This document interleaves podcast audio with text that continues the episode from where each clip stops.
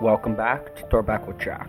Today, December 15th, in 1916, the Battle of Verdun, where the French launch a major offensive against German lines after a six day artillery bombardment.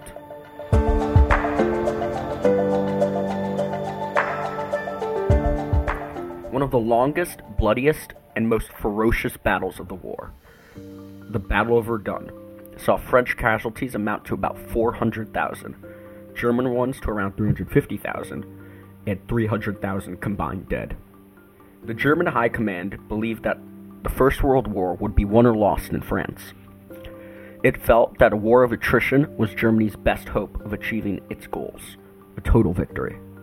The British could not be attacked directly, save submarine warfare, as the British sector of the Western Front was not very offensive. The real British weapons were the French, Russian, and Italian armies. Russia was already uh, paralyzed, according to Germany, and Italy was unlikely to affect the outcome of the war, so France was the only remaining player. A German breakthrough in mass was unnecessary, so instead, Germany would bleed France to death by choosing a point of attack the French would have to defend to the last man.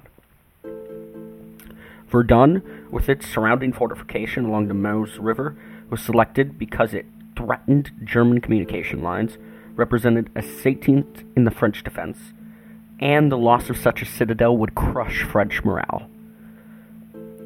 But the battle was a stalemate until the French eventually dispelled the German attack, which would win them the war in two years the Battle of Verdun.